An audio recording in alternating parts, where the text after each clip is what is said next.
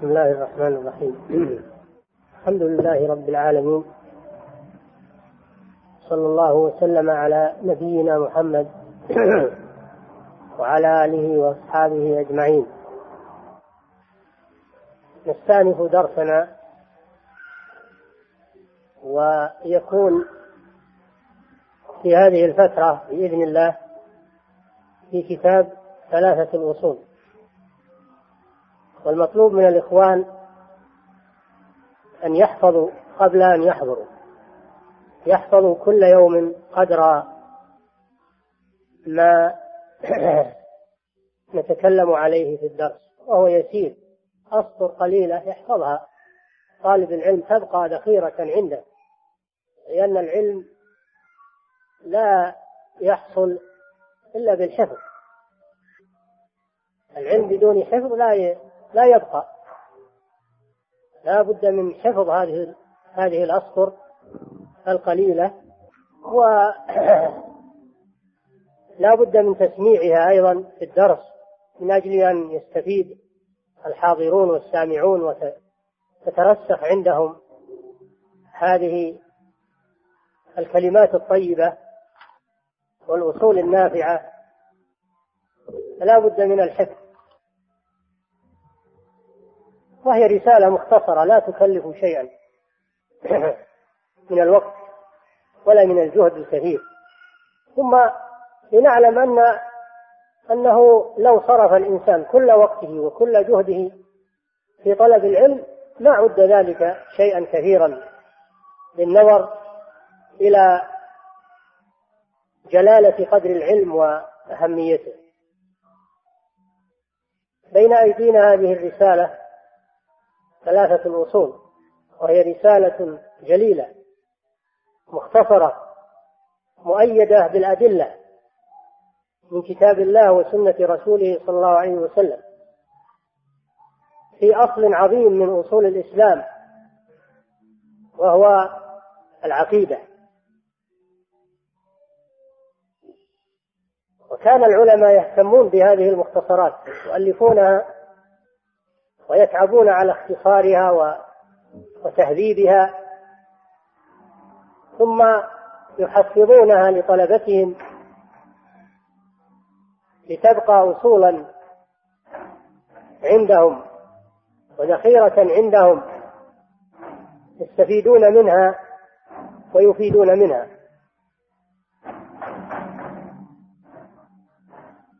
فالبداءة في هذه المختصرات هي الأساس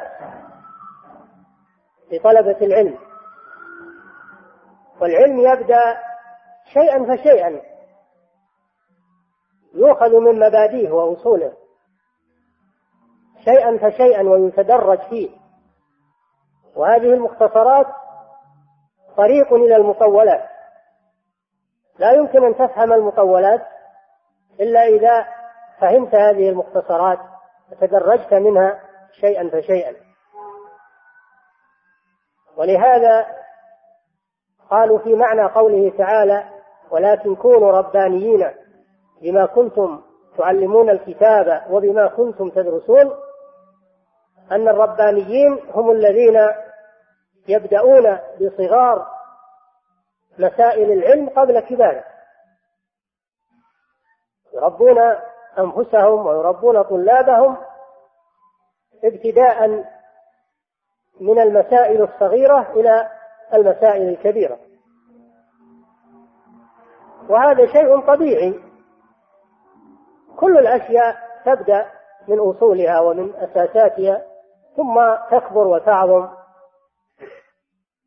بعد ذلك. أما الذي يهجم على العلم هجوما من أعلاه فهذا يتعب ولا يحصل على شيء. بينما الذي يبدأ من الأصول ويتدرج هذا هو الذي بإذن الله يسير مع الطريق الصحيح والاتجاه السليم.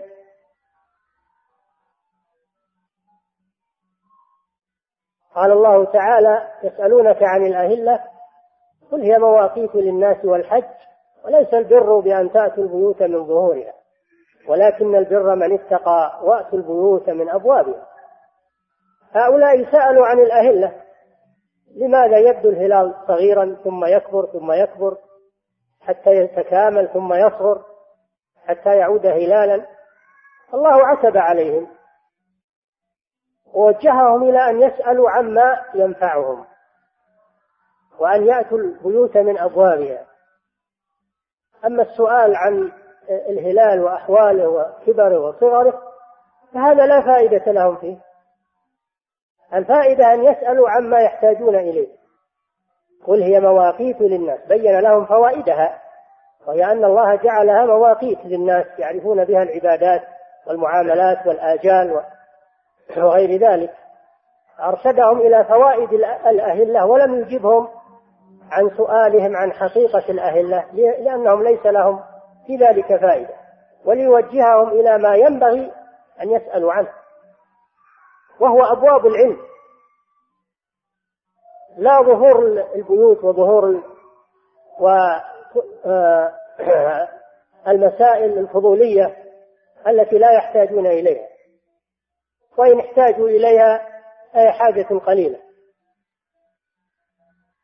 الحاصل من هذا أن التوجه إلى المختصرات والعناية بها وحفظها وتبسيطها هو طريق العلم الصحيح. أما عن المؤلف فهو معروف عند الجميع ومعروف عند الخاص والعام. هو الإمام المجدد شيخ الإسلام محمد بن عبد الوهاب رحمه الله. ولد في بلاد نجد في العيينة من قرى آه، اليمامة. سنة 1115 للهجرة. وحفظ القرآن قبل أن يبلغ سن العاشرة. وكان من بيت علم. فأبوه هو القاضي في البلد وجده سليمان بن علي هو مفتي نجد في وقته. وعالمها النحرير وأعمامه هم علماء البلاد فنشأ في بيئة علمية ودرس على علماء بلده على أبيه وعلى علماء بلده ما عندهم من العلوم. ثم إنه رحل في طلب العلم إلى الحجاز حج ومر بالمدينة والتقى فيها بثلاثة علماء أخذ عنهم. الأول الشيخ عبد الله بن إبراهيم بن سيف المدني أصله نجدي وأما منشأه فهو مدني. عبد الله بن إبراهيم بن سيف من أهالي المجمع. وابنه إبراهيم بن عبد الله بن سيف صاحب العبد الفائض شرح ألفية الفرائض. هذا إبراهيم بن عبد الله. والثالث الإمام المحدث محمد حياة السندي صاحب الحواشي على كتب الحديث كالصحيحين وغيرهما. فأخذ عن هؤلاء العلماء علم الفقه والفرائض وأخذ عن هذا المحدث علم الحديث وأجازه في في أمهات السنة. ثم إنه رحل إلى بلاد الأحساء وفيها العلماء من الحنابلة والشافعية والحنفية والمالكية فأخذ عن علمائها كابن فيروز الحنبلي وابن عبد اللطيف الشافعي أخذ عنهم وأجازوه في الفقه.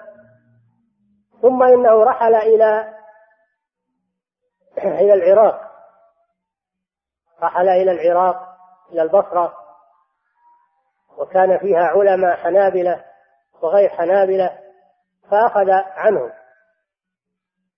وتتلمذ عليهم. وحصل منهم على إجازات وتيسر له من الكتب هناك الشيء الكثير ونسخ بخطه منها الشيء الكثير. وكان له عناية تامة بكتب شيخ الإسلام ابن تيمية. وتلميذه ابن القيم يقرأها ويختصر منها وينسخ ما حصل عليه منها حتى إنه تحصل على علم غزير منها خصوصا في علم التوحيد وعلم العقيدة والأصول وغير ذلك. فتبحر في العلم عن هؤلاء العلماء في نجد وفي المدينة وفي الأحساء وفي وفي العراق. ثم إنه هم بالرحلة إلى الشام لأن الشام موطن الحنابلة وفيها علماء كثيرون من أهل الحديث وغيرهم. ولكنه لم يتيسر له ذلك بسبب طول المسافة وقلة الزاد وكاد أن يهلك في الطريق لولا أن الله قيض له إنسانا حمله وأرجعه إلى البصرة. فرجع ثم رجع إلى بلاد نجد. وكانت إذ ذاك بلاد نجد كغيرها.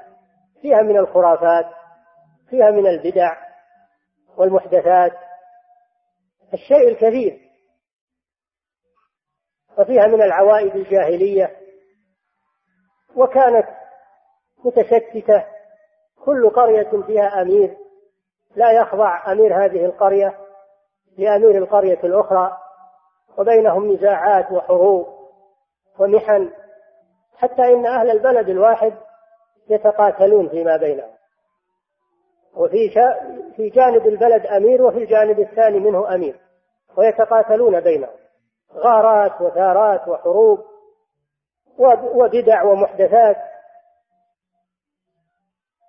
فلما رأى وضع الناس وقد من الله عليه بالعلم والبصيرة لم يرضى أن يسكت على هذا الواقع بل قام بالدعوة إلى الله وإرشاد الخلق بالحكمة والموعظة الحسنة والاتصال بولاة الأمور ودعوتهم إلى الله حتى يسر الله له أنصارا وأعوانا وطلبه وعند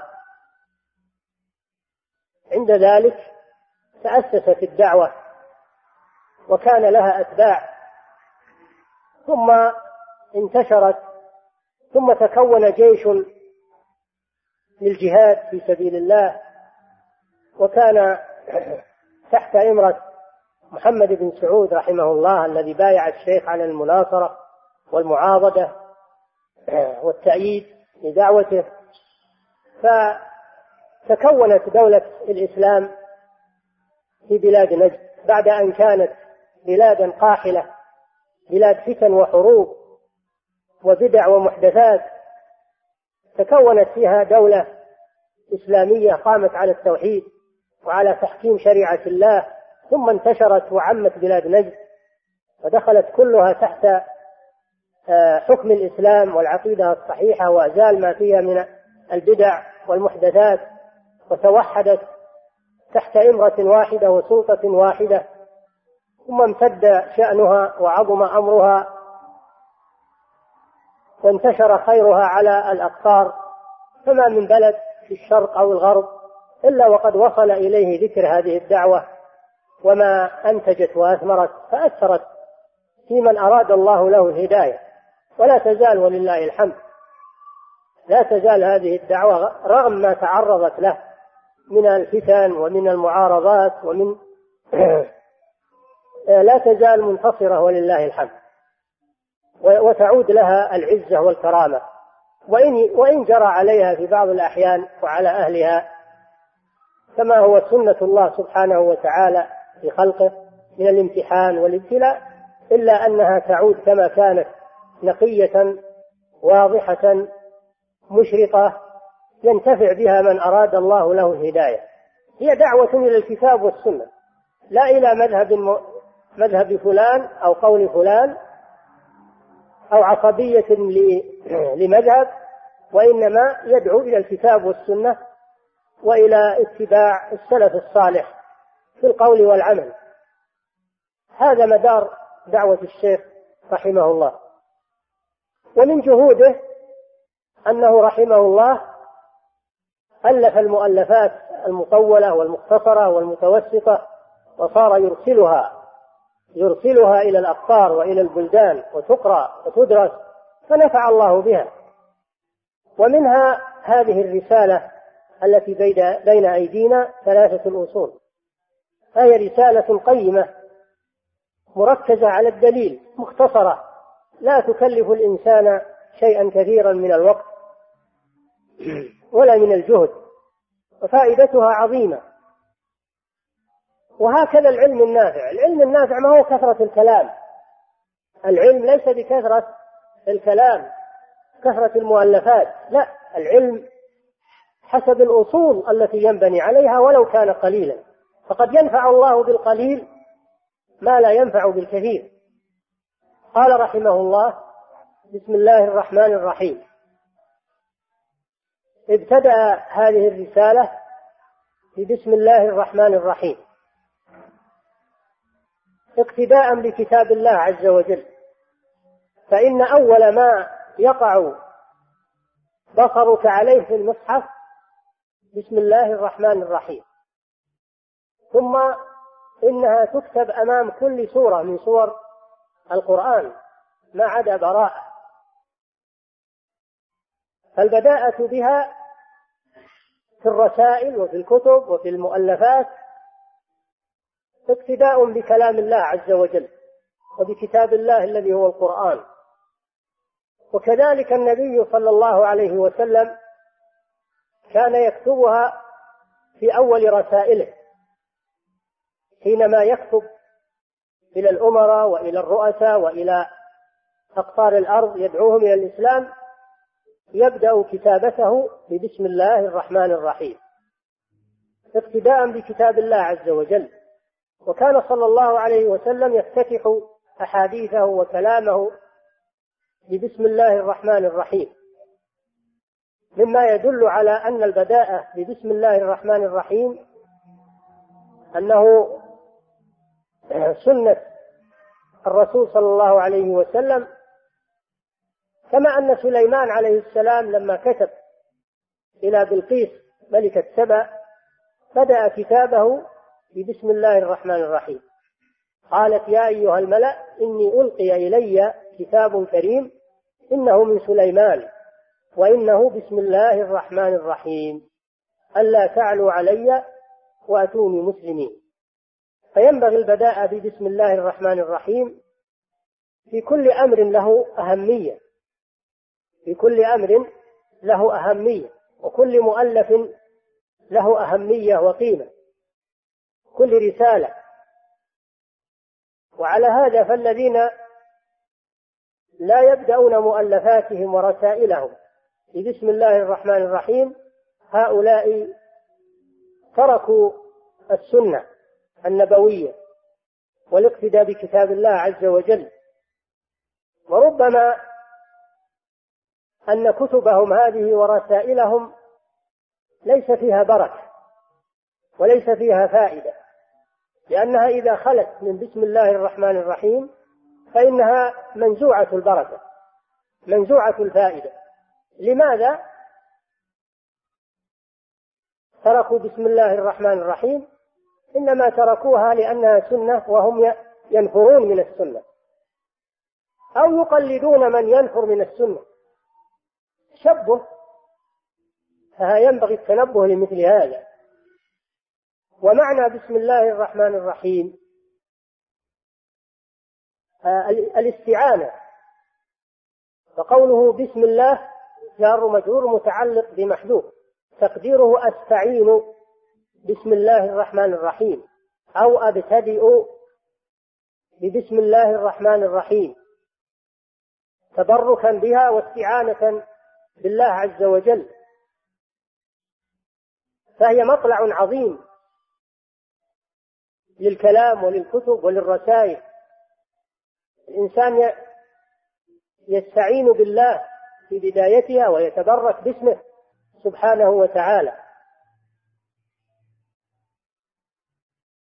ثم قال اعلم رحمك الله. اعلم اعلم كلمة تشير إلى الاهتمام بالموضوع. فإذا قال اعلم فمعناه أن الأمر الذي سيلقيه عليك أمر مهم. فهذه الكلمة تدل على أهمية الموضوع التي يبتدأ بها فيه. ومعنى اعلم فعل أمر من العلم. اعلم أي تعلم. تعلم ما يأتي. والعلم هو إدراك الشيء على ما هو به في الواقع. هذا هو العلم إدراك الشيء على ما هو به في الواقع. أما إدراك الشيء على خلاف ما هو به في الواقع فهذا يسمى الجهل وهو ضد العلم. تصور الشيء على خلاف الواقع يكون جهلا لا علما. أما تصور الشيء على طبق الواقع فهذا هو العلم. ثم قال رحمك الله هذا دعاء.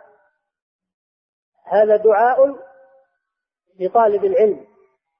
فالشيخ يدعو لطلبة العلم. بأن يرحمهم الله وأن يلقي عليهم رحمته سبحانه وتعالى. فهذا فيه التلطف من المعلم بالمتعلم وأنه يبدأه بالكلام الطيب والدعاء الصالح حتى يؤثر ذلك فيه ويقبل على معلمه. أما إذا بدأ المعلم تلميذه بالكلام القاسي أو الكلام غير المناسب فإن هذا ينفره فالواجب على المعلم وعلى من يدعو إلى الله وعلى من يأمر بالمعروف وينهى عن المنكر التلطف بمن يخاطبه بالدعاء والثناء عليه والكلام اللين فإن هذا أدعى للقبول. أما المعاند والمكابر فهذا له خطاب آخر. قال الله سبحانه وتعالى ولا تجادلوا أهل الكتاب إلا بالتي هي أحسن إلا الذين ظلموا منهم. الذين ظلموا من أهل الكتاب وعاندوا وكابروا هؤلاء لا يخاطبون بالتي هي أحسن. بل يخاطبون بما يردعهم. وقال تعالى في المنافقين يا أيها النبي جاهد الكفار والمنافقين واغلظ عليهم. فالمنافقون لا يجاهدون بالسلاح وإنما يجاهدون بالحجة والكلام والرد عليهم بالغلظة. ردعا لهم. وتنفيرا للناس عنهم. وقال تعالى فيهم وقل, وقل لهم في أنفسهم قولا بليغا. فهؤلاء لهم خطاب خاص لأنهم أهل عناد وأهل مكابرة لا يريدون الحق بل يريدون تضليل الناس. فهؤلاء يخاطبون بما يليق بهم. أما الطالب المسترشد فهذا يخاطب بالرفق والرحمة واللطف لأنه يريد الحق ويريد العلم ويريد الفائدة. اعلم رحمك الله. دعا لك بالرحمة. وإذا رحمك الله فإنك تكون سعيدا في الدنيا والآخرة. إذا دخلت في رحمة الله وهذا دعاء من عالم جليل ورجل صالح رجاء القبول إن شاء الله. اعلم رحمك الله أنه هذا هو الموضوع. أنه يجب علينا تعلم أربع مسائل. يجب الواجب هو ما يثاب فاعله ويعاقب تاركه. أما المستحب فهو ما يثاب فاعله ولا يعاقب تاركه. وأما المباح فهو ما لا ثواب فيه ولا ولا عقاب لا ثواب في فعله ولا عقاب في تركه. فقوله يجب يعني أن هذا الأمر ليس هو من المستحب ولا من المباح بل هو من الواجب يجب علينا. فإذا تركنا تعلم هذه المسائل فإننا نأثم لأن هذا شأن الواجب ما قال يستحب لنا أو ينبغي لنا بل قال يجب علينا. وجوب. والوجوب معناه حتم. من تركه يأثم. يجب علينا تعلم أربع مسائل. تعلم. لأن العلم لا يحصل عليه إلا بالتعلم. والتعلم يحتاج إلى عناية يحتاج إلى جهد وإلى وقت وإلى فهم وإلى حضور قلب. هذا هو التعلم. يجب علينا تعلم أربع أربع مسائل. والمسائل يعني مباحث. سميت مسائل لأنها يجب أن يسأل عنها. سميت مسائل مباحث من العلم. سميت مسائل لأنها يجب أن يسأل عنها وأن يعتنى بها. الأولى العلم وهو معرفة الله ومعرفة نبيه ومعرفة دين الإسلام بالأدلة. هذه المسألة الأولى. الأولى العلم. والمراد بالعلم هنا العلم الشرعي. لأنه هو الذي يجب تعلمه. وهذه المسائل يجب تعلمها على كل مسلم. من ذكر أو أنثى أو حر أو عبد أو غني أو فقير أو ملك أو صعلوك كل مسلم يجب عليه أن يتعلم هذه المسائل الأربع. وهذا ما يسميه العلماء بالواجب العيني. الواجب العيني هو الذي يجب على كل أحد من المسلمين. كالصلوات الخمس هذا واجب عيني. صلاة الجماعة في المساجد على الرجال هذا واجب عيني. يجب على كل فرد من أفراد المسلمين ما قال يجب على بعضنا وإنما قال يجب علينا يعني معشر المسلمين. فهذا من العلم الذي يجب تعلمه على الأعيان لأن العلم على قسمين.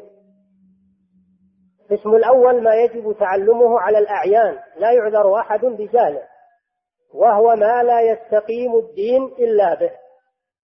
مثل أركان الإسلام الخمسة التي هي الشهادتان وإقام الصلاة وإيتاء الزكاة وصوم رمضان وحج بيت الله الحرام هذه الأركان الخمسة لا يجوز لمسلم أن يجهلها بل لا بد أن يتعلمها.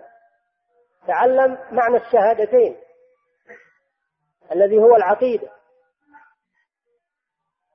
يتعلم العقيدة ويتعلم ما يضادها وهو الشرك من أجل أن يتجنب هذا مضمون الشهادتين.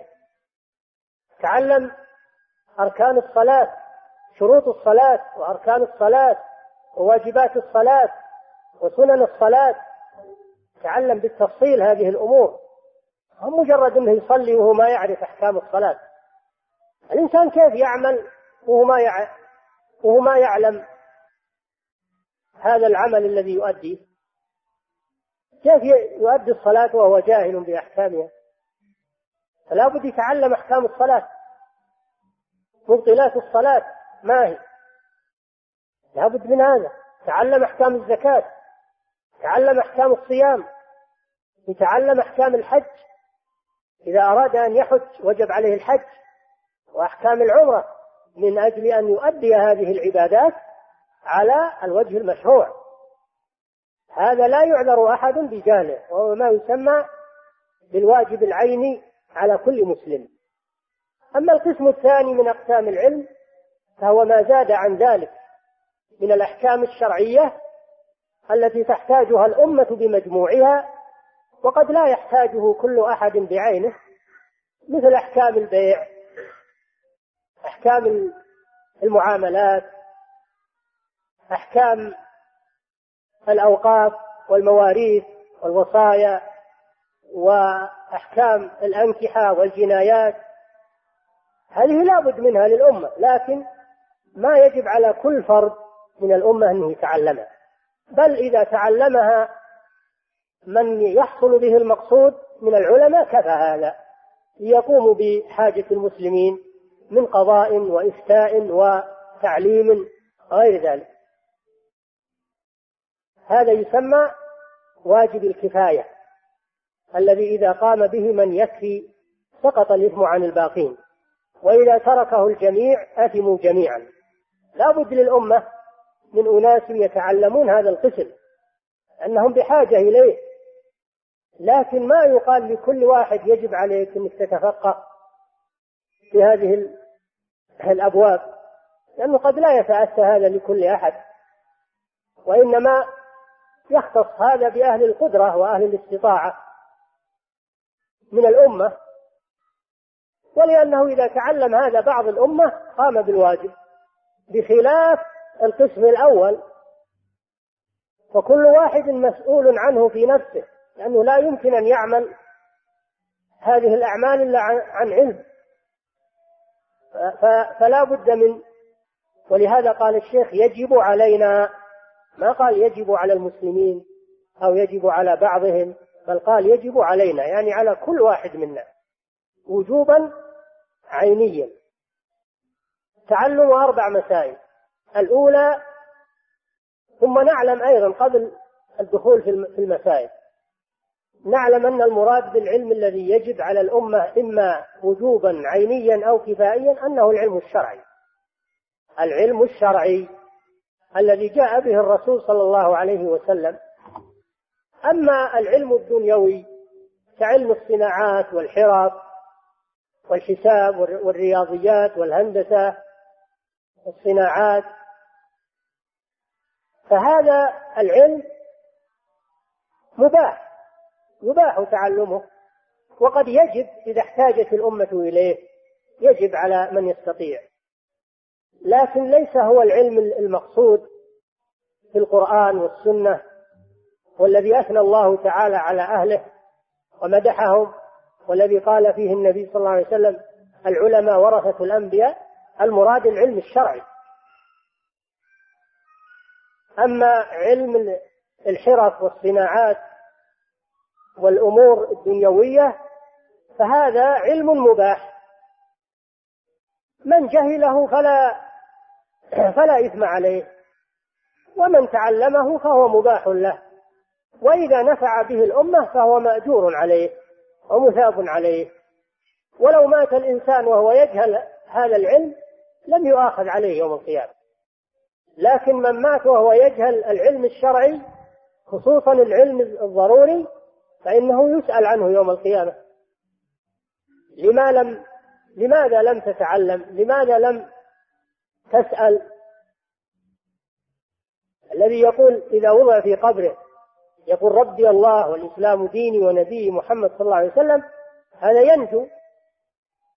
يقال له من أين حصلت هذا؟ يقول قرأت كتاب الله وتعلمته أما الذي أعرض عن ذلك فإنه إذا سئل في قبره يقول ها ها لا أدري.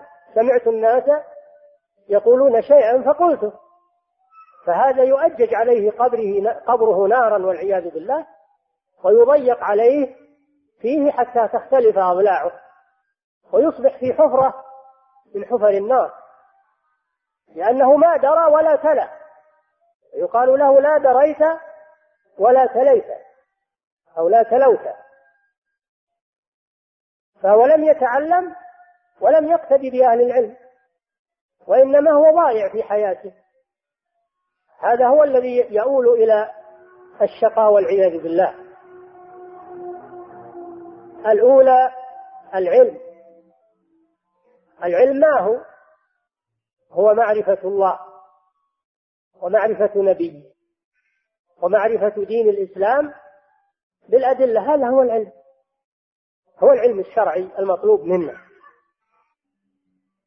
جماعة وأفرادا. معرفة الله جل وعلا بأسمائه وصفاته ومعرفة حقه علينا وهو عبادته وحده لا شريك له. أول ما يجب على العبد أن يعرف ربه عز وجل. وكيف يعرف ربه؟ يأتي هذا في هذه الرسالة. يعرفه بآياته ومخلوقاته. من آياته الليل والنهار ومن مخلوقاته الشمس والقمر. كما يأتي هذا؟ آياته الكونية وآياته القرآنية.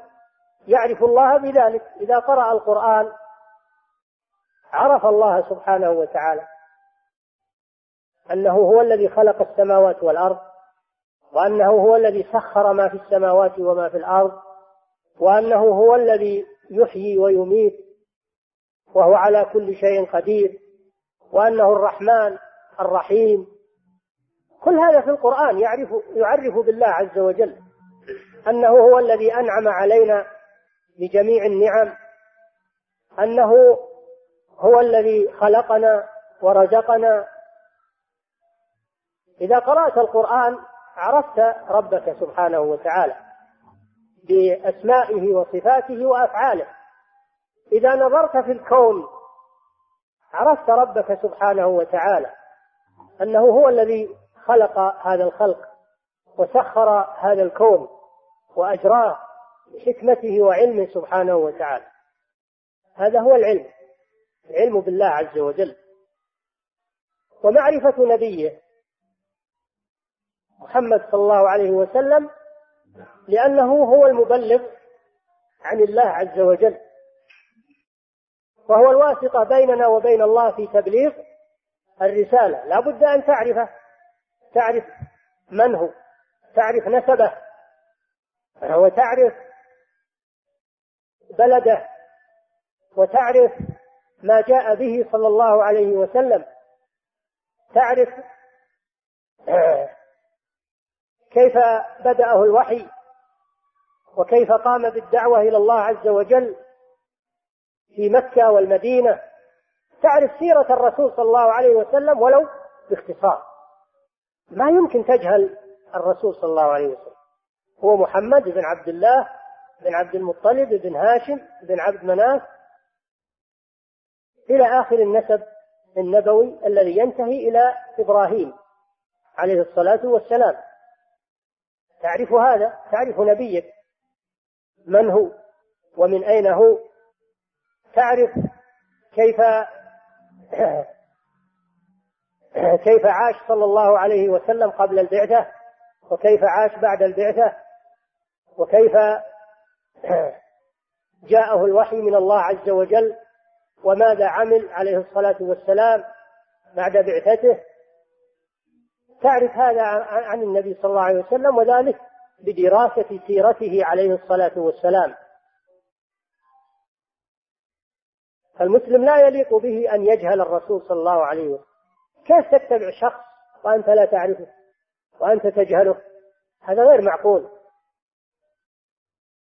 ومعرفة دين الإسلام الذي هو دين هذا الرسول صلى الله عليه وسلم بل الذي هو دين الله عز وجل الذي أمر به عباده والذي أمرك باتباعه. وأنت مطالب به. لا بد تعرف هذا الدين. بالأدلة. تعرف دين الإسلام بالأدلة لا بالتقليد. وإنما بالأدلة من القرآن ومن السنة. هذا هو العلم. العلم قال الله قال رسوله قال الصحابة هم أولو العرفان. ما العلم نصبك للخلاف شفاهة بين النصوص وبين رأي فلان؟ هذا هو العلم. العلم هو علم الكتاب والسنة. أما أقوال العلماء فإنها تشرح وتوضح فقط. تشرح وتوضح كلام الله وكلام رسوله. وقد يكون فيها في بعضها خطأ يكون فيها صواب.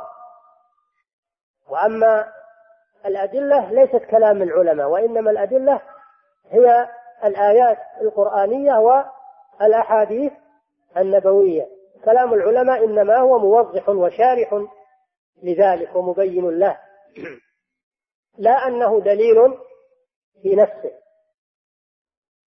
والإسلام يأتي شرحه في هذه الرسالة المختصرة إن شاء الله تعالى.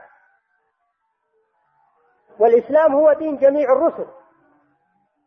كل الرسل دينهم الإسلام بالمعنى العام فكل من اتبع رسولا من الرسل فإنه مسلم.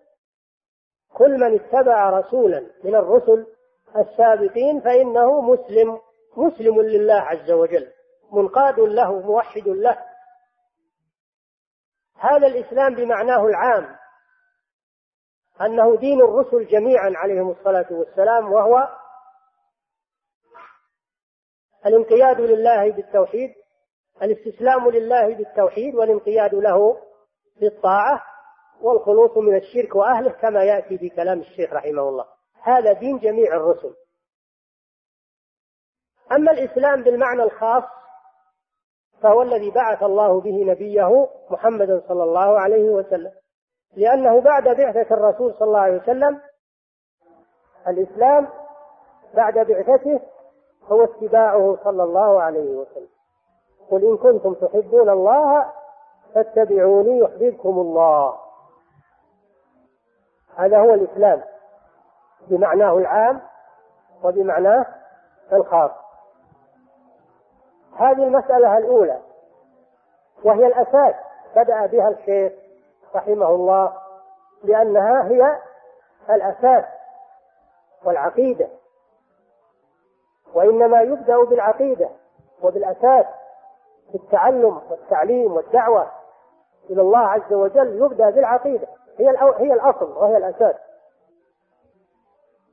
الثانية المسألة الثانية العمل. العمل به يعني بالعلم. ما يكفي إن الإنسان يعلم ويتعلم بل لا بد أن يعمل بعلمه العلم بدون عمل إنما هو حجة على الإنسان. فلا يكون العلم نافعا إلا بالعمل. أما من علم ولم يعمل فهذا مغضوب عليه لأنه عرف الحق وتركه على بصيرة. والشاعر يقول أو الناظم يقول وعالم بعلمه لم يعملا معذب من قبل عباد الوثن. هذا مذكور في الحديث أن من أول من تسعر بهم النار يوم القيامة عالم لم يعمل بعلمه. هذا من أول من تسعر بهم النار يوم القيامة والعياذ بالله. فالعلم مقرون بالعمل وهو ثمرة العلم. العلم العمل هو ثمرة العلم. فعلم بلا عمل كشجرة بلا بلا ثمر لا فائدة فيها. والعلم إنما أنزل من أجل العمل. كما أن العمل بدون علم يكون ضلالا ووبالا على صاحبه. إذا كان الإنسان يعمل بدون علم فإنه وبال وتعب على صاحبه. قال صلى الله عليه وسلم من عمل عملا ليس عليه أمرنا فهو رد. وسمى الله الذين يعملون بدون علم سماهم ضالين. الصنف الأول الذين معهم علم بدون عمل مغضوب عليهم. والصنف الثاني الذين معهم عمل بدون علم ضالون ضائعون. ولهذا نقرأ الفاتحة في كل ركعة اهدنا الصراط المستقيم صراط الذين أنعمت عليهم. هؤلاء هم أهل العلم والعمل. غير المغضوب عليهم وهم أهل العلم بدون عمل. ولا الضالين وهم أهل العمل بدون علم. فلنتنبه لذلك؟ نتنبه لذلك فإنه مهم جدا. الثانية العمل به. الثالثة الدعوة إليه. ما يكفي أن الإنسان يتعلم ويعمل في نفسه ولا يدعو إلى الله عز وجل. بل لا بد أن يدعو غيره. فيكون نافعا لنفسه ونافعا لغيره. ولأن هذا العلم أمانة.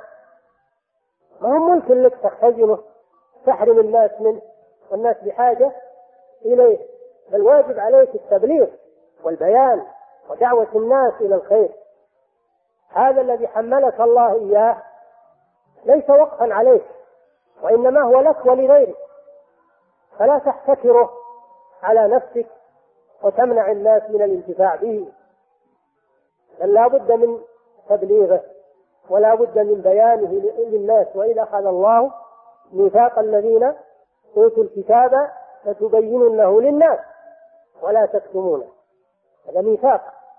أخذه الله على العلماء أن يبينوا للناس ما علمهم الله من أجل أن ينشروا الخير.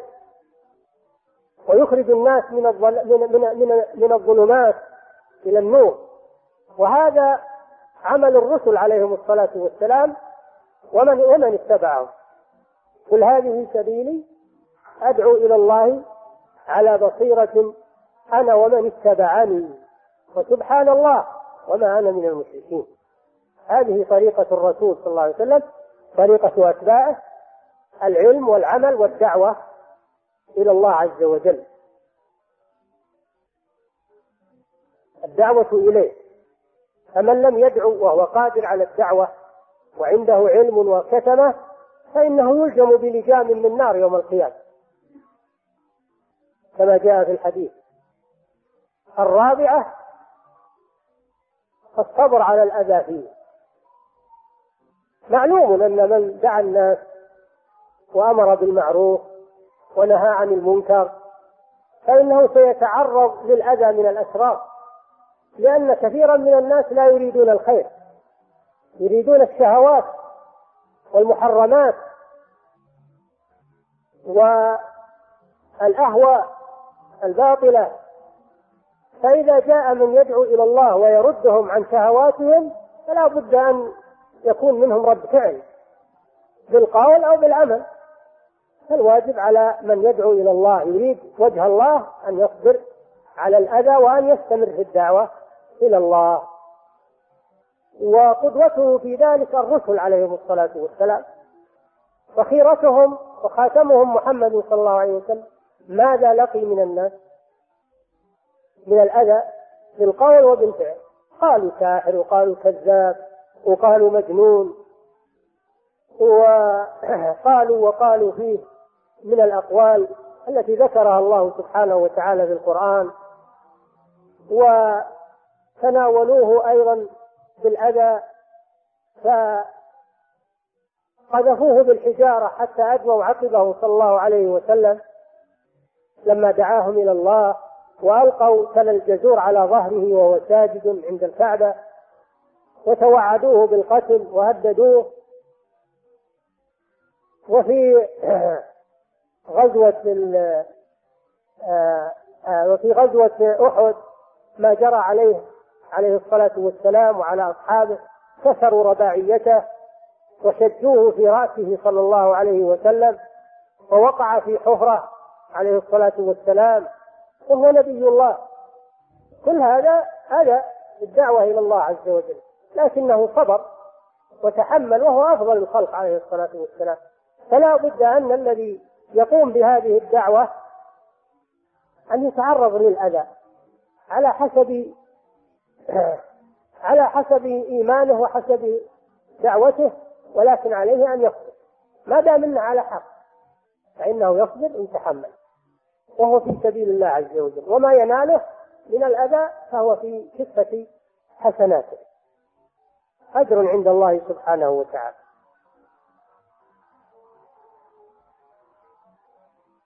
هذه المسائل الأربع يجب أن نتعلمها على التفصيل. هل من دليل على ما قاله الشيخ إن هذه المسائل الأربعة يجب علينا تعلمها؟ هو عدنا أنه ما يقول شيء إلا بدليل. فأين الدليل؟ الدليل عنده. والدليل على ذلك قوله تعالى بسم الله الرحمن الرحيم والعصر إن الإنسان لفي خسر إلا الذين آمنوا. هذه المسألة الأولى العلم. لأن الإيمان لا يكون إلا بعلم. معرفة وهو معرفة الله عز وجل. ومعرفة نبيه ومعرفة دين الإسلام بالأدلة إلا الذين آمنوا. هذه العلم المسألة الأولى. المسألة الثانية عامل الصالحات. هذا العمل به. المسألة الثالثة تواصوا بالحق. هذا الدعوة إليه. الدعوة إليه تواصوا بالحق. لأن التواصي بالحق هو الدعوة إلى الله عز وجل والدعوة إلى العلم. المسألة الرابعة تواصوا بالصبر. هذا هو الصبر. فقوله سبحانه وتعالى والعصر. والعصر الواو واو القسم والعصر اسم مقسم به مجرور. وعلامة جره الكسرة والعصر المراد به الوقت والزمان. أقسم الله تعالى بالزمان والوقت وهو مخلوق. والله جل وعلا يقسم بما شاء من خلق ولا يقسم إلا بشيء له أهمية وفيه آية من آياته سبحانه وتعالى. فهذا الزمان فيه عبرة وفيه وفيه وله أهمية. ولذلك أقسم الله أقسم الله بالعصر وأقسم بالليل إذا يغشى وأقسم بالضحى وأقسم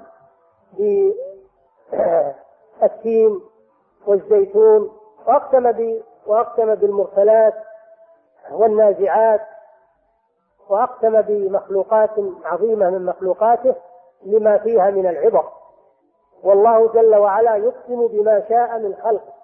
أما المخلوق فإنه لا يقسم إلا بالله ولا يجوز لنا أن نحلف بغير الله.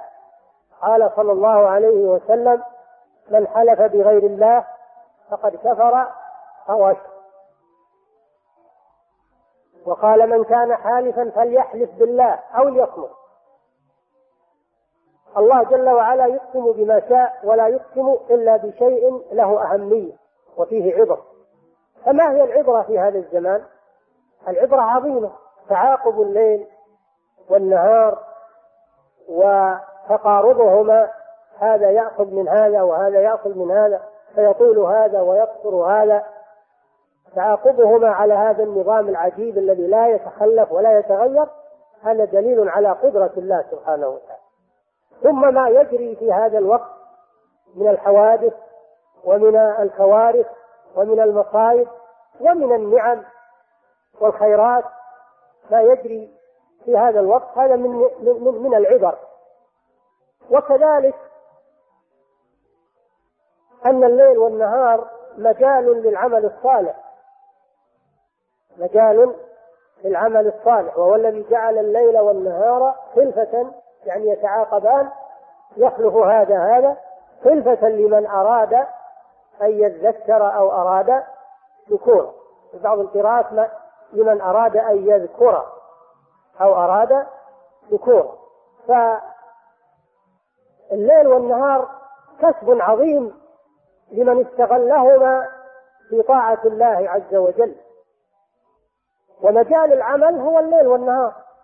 ما عندك غير الليل والنهار. هو مجال العمل والكسب الطيب للدنيا وللآخرة. ففي الليل والنهار عبر وفوائد ولذلك أقسم الله بالعصر. جواب القسم ما هو؟ إن الإنسان لفي خسر. الإنسان جميع بني آدم. جميع بني آدم. لم يستثني أحدا. لا الملوك ولا الرؤساء ولا الأغنياء ولا الفقراء ولا الأحرار ولا العبيد ولا الذكور ولا الإناث. الإنسان هل للاستغراق كل بني آدم. في خسر يعني في خسار وهلاك. إذا هم ضيعوا هذا الوقت الثمين واستعملوه في معصية الله وفيما يضرهم هذا الوقت الذي هو رخيص عند كثير من الناس.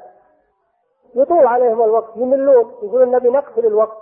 يجيبون ملهيات يجيبون ملاهي ولا يسافرون للخارج.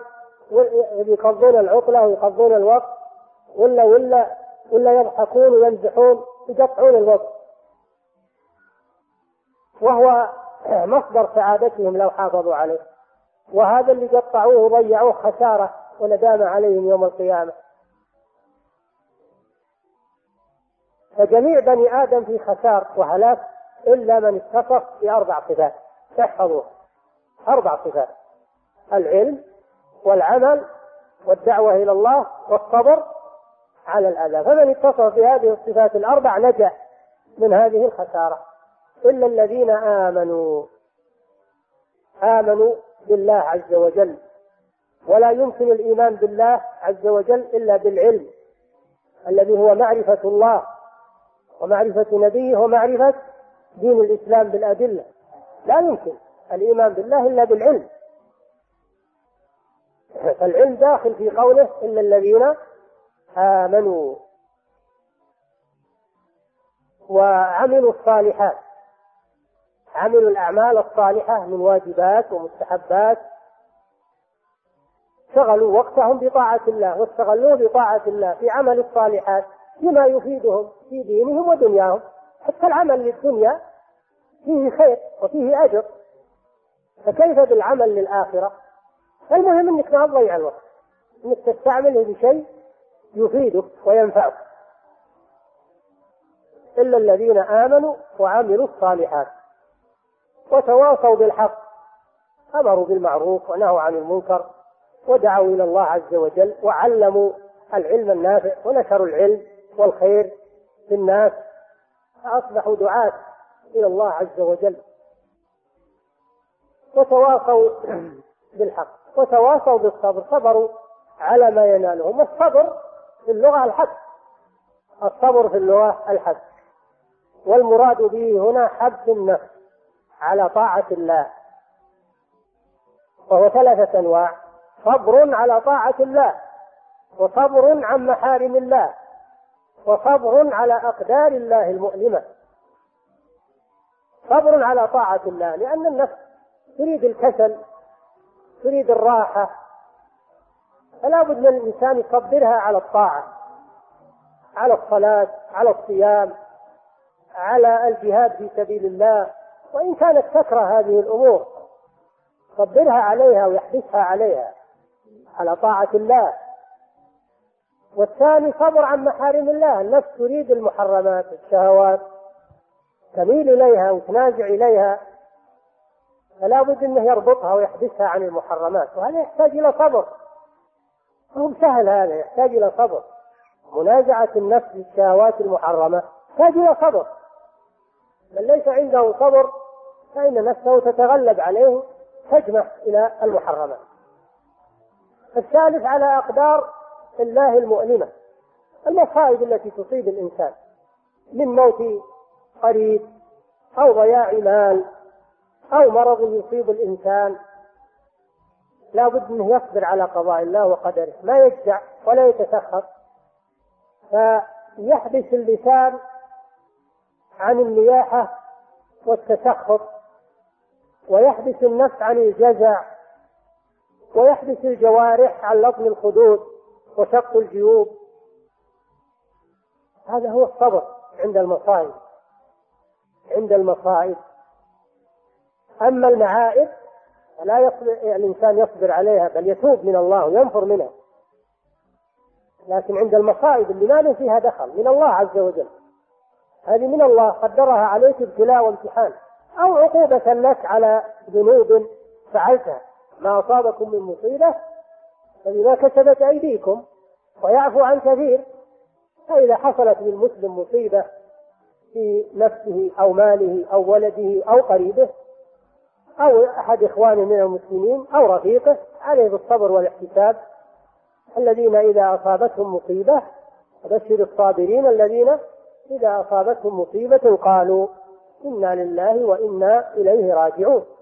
أولئك عليهم صلوات من ربهم ورحمة وأولئك هم المهتدون. هذا هو الصبر. ومن ذلك الصبر على الأذى في سبيل الله والدعوة إلى الله عز وجل. فإن هذا من المصائب فعليك أن تصبر فيما تلقى في سبيل الخير. تصبر. ولا تنثني عن فعل الخير. لأن بعض الناس يفعل الخير أو يريد فعل الخير. لكن إذا واجه شيء يكرهه قال والله من ملزوم أنا لا أدخل نفسي بهالأمور وأنا من ملزوم. ثم يترك. يترك التعليم إن كان معلم يترك الدعوة إلى الله. يترك الخطابة إن كان خطيب مسجد يترك إمامة المسجد يترك الأمر بالمعروف والنهي عن المنكر يقول أنا من الملزوم هذا ما صبر على على ما ناله من الأذى. نعم إن كنت مخطئ عليك بالرجوع إلى الحق وإلى الصواب. أما إن كنت على حق ولم تخطئ فعليك بالصبر والاحتساب واستشعر أن هذا في سبيل الله عز وجل وأنك مأجور عليه. وتذكر ما حصل للأنبياء عليهم الصلاة والسلام. من الأذى وكيف صبروا وجاهدوا في سبيل الله حتى نصرهم الله عز وجل. والله تعالى أعلم وصلى الله وسلم على نبينا محمد. الشافعي نسبة إلى جده الرابع اسمه شافع. اسم جده الرابع شافع. فقيل الشافعي. وهو من قريش. بل من أشراف قريش من بني المطلب. يعني من أهل البيت. هو توفي سنة 204 للهجرة قال لو ما أنزل الله وهو أحد الأئمة الأربعة. قال لو ما أنزل الله حجة على خلقه إلا هذه السورة. سورة العصر. لكفتهم. لأن الله سبحانه وتعالى بين فيها أسباب الشقاوة وأسباب السعادة. أن أسباب السعادة هي أن يتصف الإنسان بهذه الصفات الأربع الإيمان والعلم ثم العمل ثم الدعوة ثم الصبر على الأذى في سبيل الله. فقامت الحجة من الله على خلقه بهذه السورة أن أن الله سبحانه وتعالى سيقول لهم إني بينت لكم أسباب السعادة.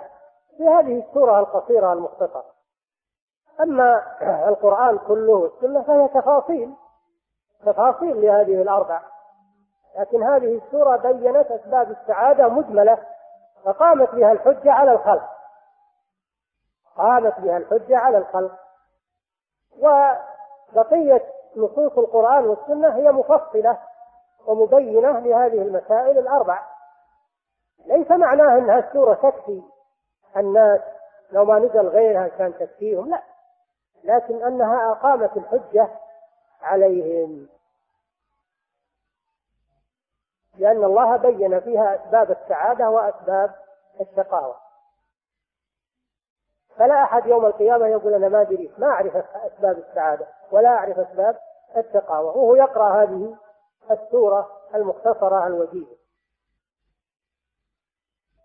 وقال الإمام البخاري هو محمد بن إسماعيل بن إبراهيم البخاري نسبة إلى بخارى بلدة في المشرق إمام أهل الحديث جبل الحفظ رحمه الله صاحب الصحيح الذي هو أصح كتاب بعد القرآن العظيم. أصح كتب السنة صحيح البخاري. فهو أصح كتاب في الإسلام بعد كتاب الله عز وجل.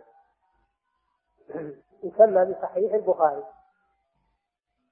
قال باب يعني قال في جملة مؤلفه هذا باب العلم قبل القول والعمل. ترجمة. العلم قبل القول والعمل لأن القول والعمل لا ينفع إلا إذا كان مبنيا على علم. أما القول والعمل المبني على جهل فإنه لا ينفع صاحبه. بل يكون وبالا وضلالا عليه يوم القيامة. فلا بد أن يقدم العلم أولا ثم يتبع بالعمل والقول. والدليل على ذلك أي على هذه الترجمة الدليل قوله تعالى فاعلم أنه لا إله إلا الله واستغفر لذنبك وللمؤمنين والمؤمنات. فقوله تعالى فاعلم أنه لا إله إلا الله هذه بداء بالعلم. وقوله واستغفر هذا العمل استغفر لذنبك وللمؤمنين هذا عمل. فبدأ الله جل وعلا بالعلم قبل القول والعمل. لأن العلم ولأن العمل لأن القول والعمل إذا كان على جهل فإنهما لا ينفعان صاحبهما. فلا بد أن يكون مبنيين على علم صحيح. فلا بد أن يتقدم العلم. فيبدأ الإنسان بالعلم يتعلم. أولا ثم يعمل بما علمه. هذا هو الأساس. الله تعالى أعلم وصلى الله وسلم على نبينا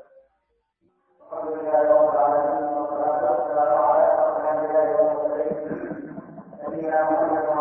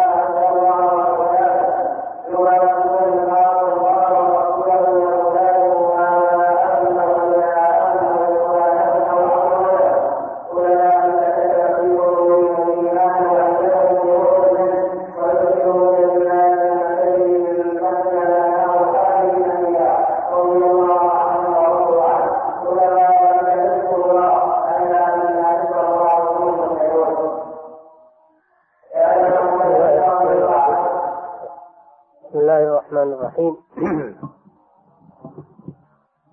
الحمد لله رب العالمين وصلى الله وسلم على نبينا محمد وعلى آله وصحبه أجمعين.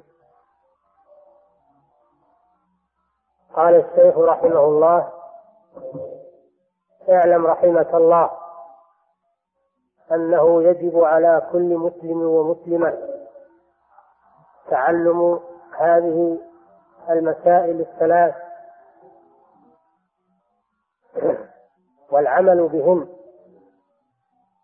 الأولى أن الله خلقنا ورزقنا ولم يتركنا هملا بل أرسل إلينا رسولا فمن أطاعه دخل الجنة ومن عصاه دخل النار. الدليل قوله تعالى انا ارسلنا اليكم رسولا شاهدا عليكم كما ارسلنا إلى فرعون رسولا فعصى فرعون الرسول فاخذناه اخذا وبيلا. الثانية أن الله سبحانه وتعالى لا يرضى أن يشرك معه في عبادته أحد. لا ملك مقرب ولا نبي مرسل فضلا عن غيرهما. والدليل قوله تعالى وأن المساجد لله فلا تدعوا مع الله أحدا. الثالثة أن من أطاع من أطاع الرسول ووحد الله لا يجوز له موالاة من حاد الله ورسوله ولو كان أقرب قريب. والدليل قوله تعالى لا تجد قوما يؤمنون بالله واليوم الآخر يوادون من حاد الله ورسوله ولو كانوا آباءهم أو أبناءهم أو إخوانهم أو عشيرتهم. أولئك كتب في قلوبهم الإيمان وأيدهم بروح منه ويدخلهم جنات تجري من تحتها الأنهار خالدين فيها رضي الله عنهم ورضوا عنه أولئك حزب الله ألا إن حزب الله هم المفلحون. قوله رحمه الله اعلم هذه الكلمة قلنا فيما سبق إنها كلمة يؤتى بها للاهتمام بما بعدها. فاعلم معناها تعلم. وافهم وتيقن. وقوله رحمك الله هذا دعاء لك بالرحمة. وهذا أيضا كما سبق في أن المعلم ينبغي أن يتلطف مع المتعلم وأن يدعو له ويرغبه. فإن هذا من أعظم وسائل التعليم. ولا ينبغي له أن يقابل المتعلم بالقسوة والغلظة والشدة لأن هذا ينفر عن العلم. ثم أيضا هذا يدل على النصح من الشيخ رحمه الله وأنه يريد لكم النصيحة والمنفعة والتوجيه السديد أنه يجب علينا الوجوب معروف عند الوصوليين. الوجوب والواجب معناه الذي الشيء الذي لا بد منه.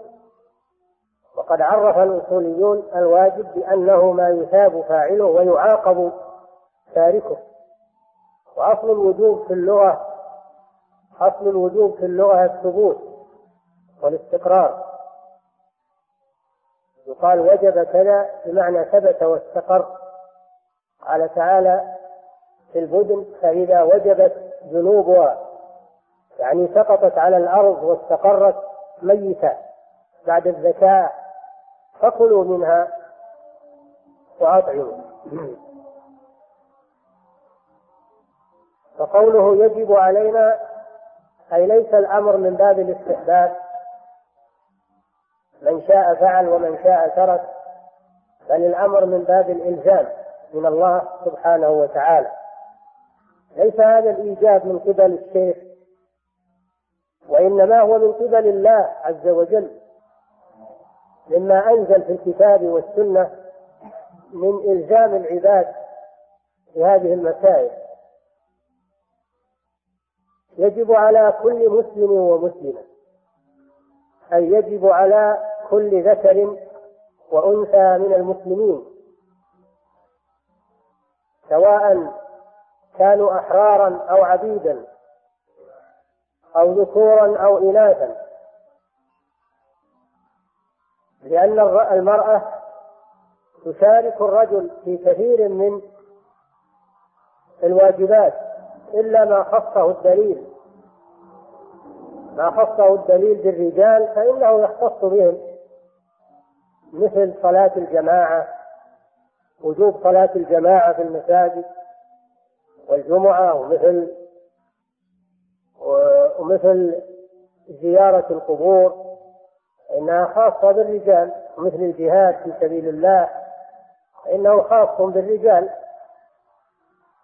فما دل الدليل على اختصاصه بالرجال فإنه يختص بهم وإلا فالأصل أن الرجال والنساء سواء في الواجبات وتجنب المحرمات والتكاليف ومن ذلك تعلم العلم. تعلم العلم واجب على الرجال والنساء لأنه لا يمكن عبادة الله جل وعلا التي خلقنا من أجلها إلا بتعلم العلم. الذي نعرف به عبادة ربنا. فهذا واجب على الرجال والنساء أن يتعلموا أمور دينهم لا سيما أمور العقيدة. تعلم ثلاث مسائل. تعلم معناه التلقي عن العلماء والحفظ والفهم والإدراك هذا هو التعلم. تلقي عن العلماء والحفظ والفهم والإدراك.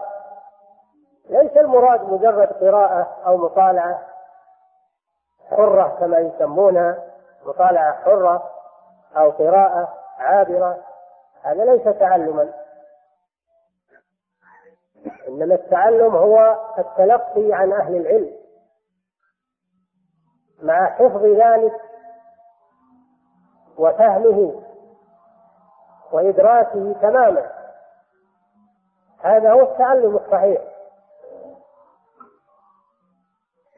أما مجرد القراءة ومجرد المطالعة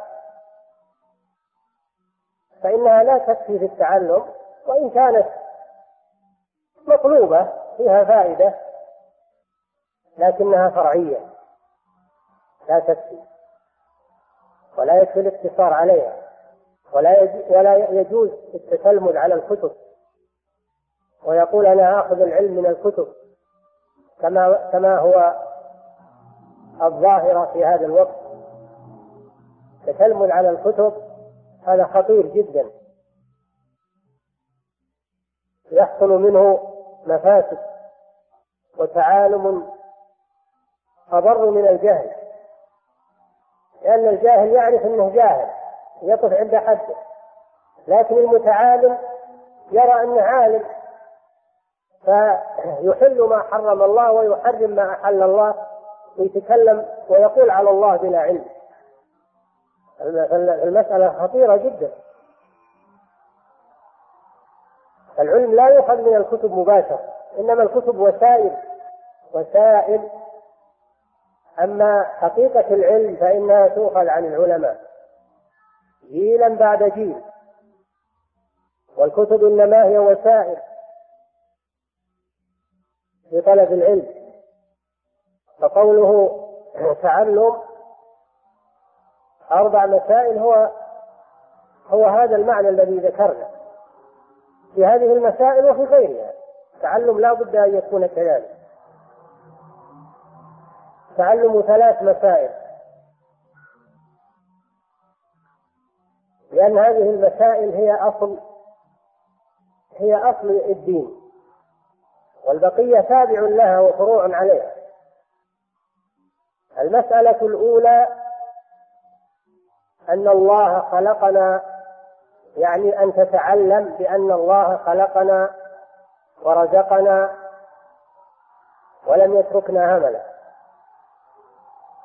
الله جل وعلا خلقنا أي أوجدنا من العدم. فنحن لم نكن شيئا. هل أتى على الإنسان حين من الدهر؟ لم يكن شيئا مذكورا. وقد خلقتك ولم تكن شيئا. فالإنسان قبل أن يخلق ليس بشيء معدوم.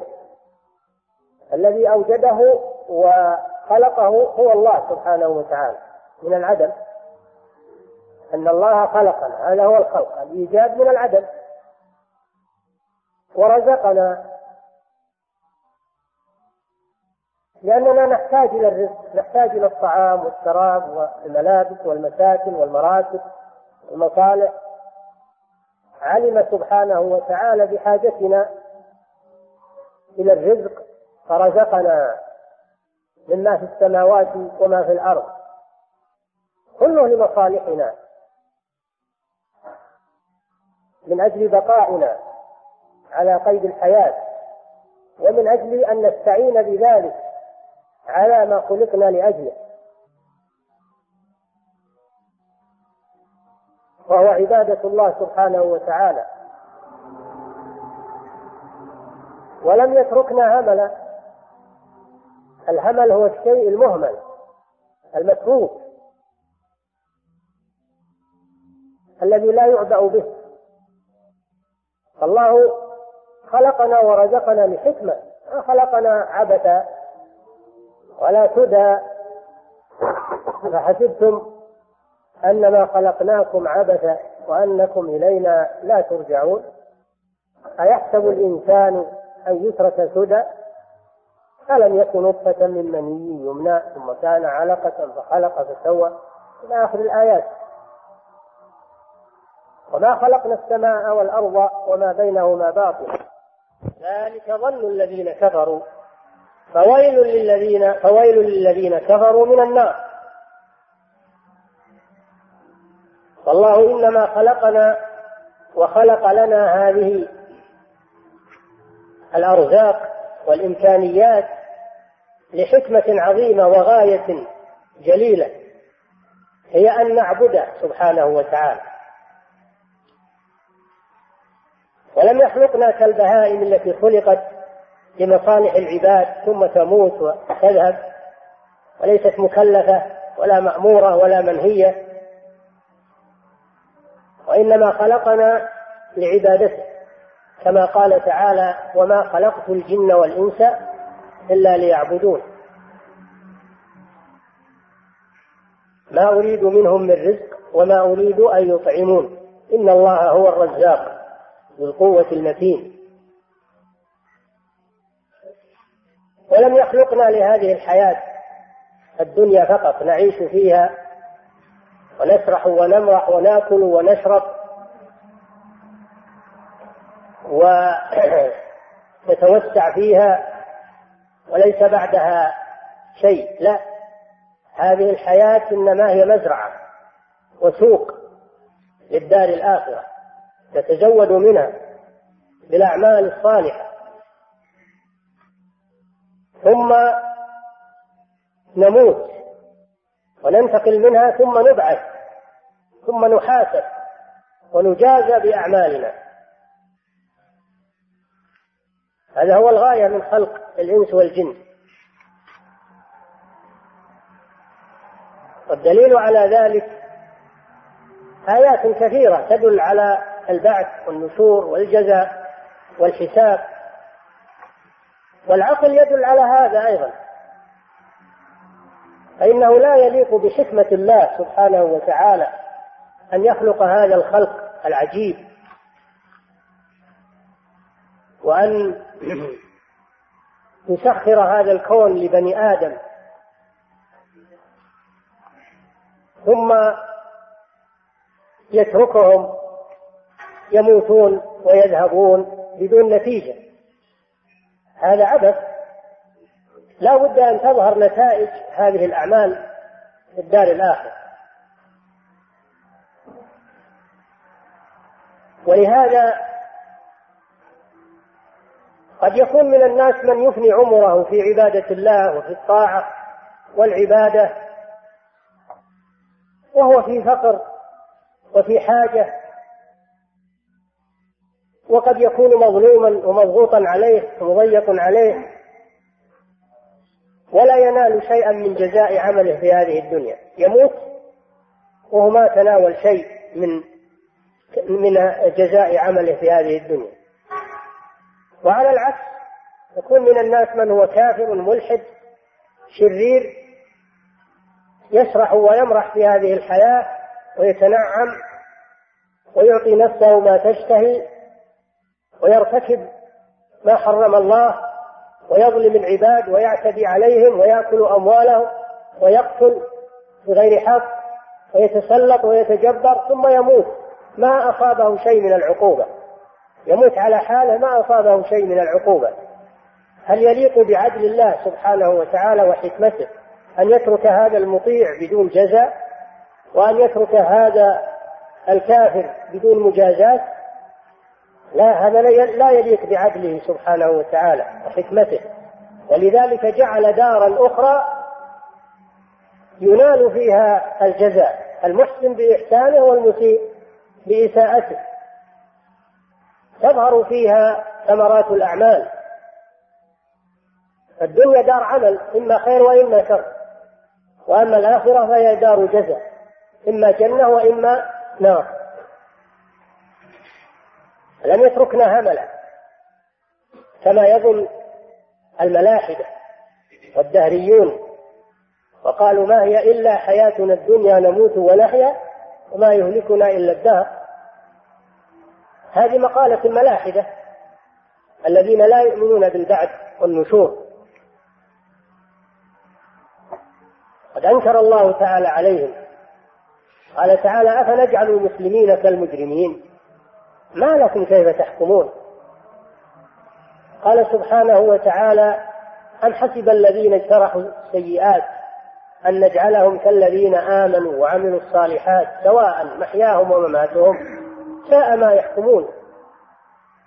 أم نجعل الذين آمنوا وعملوا الصالحات كالمفسدين في الأرض؟ أم نجعل المتقين كالفجار؟ هذا لا يمكن ولا يكون أبدا.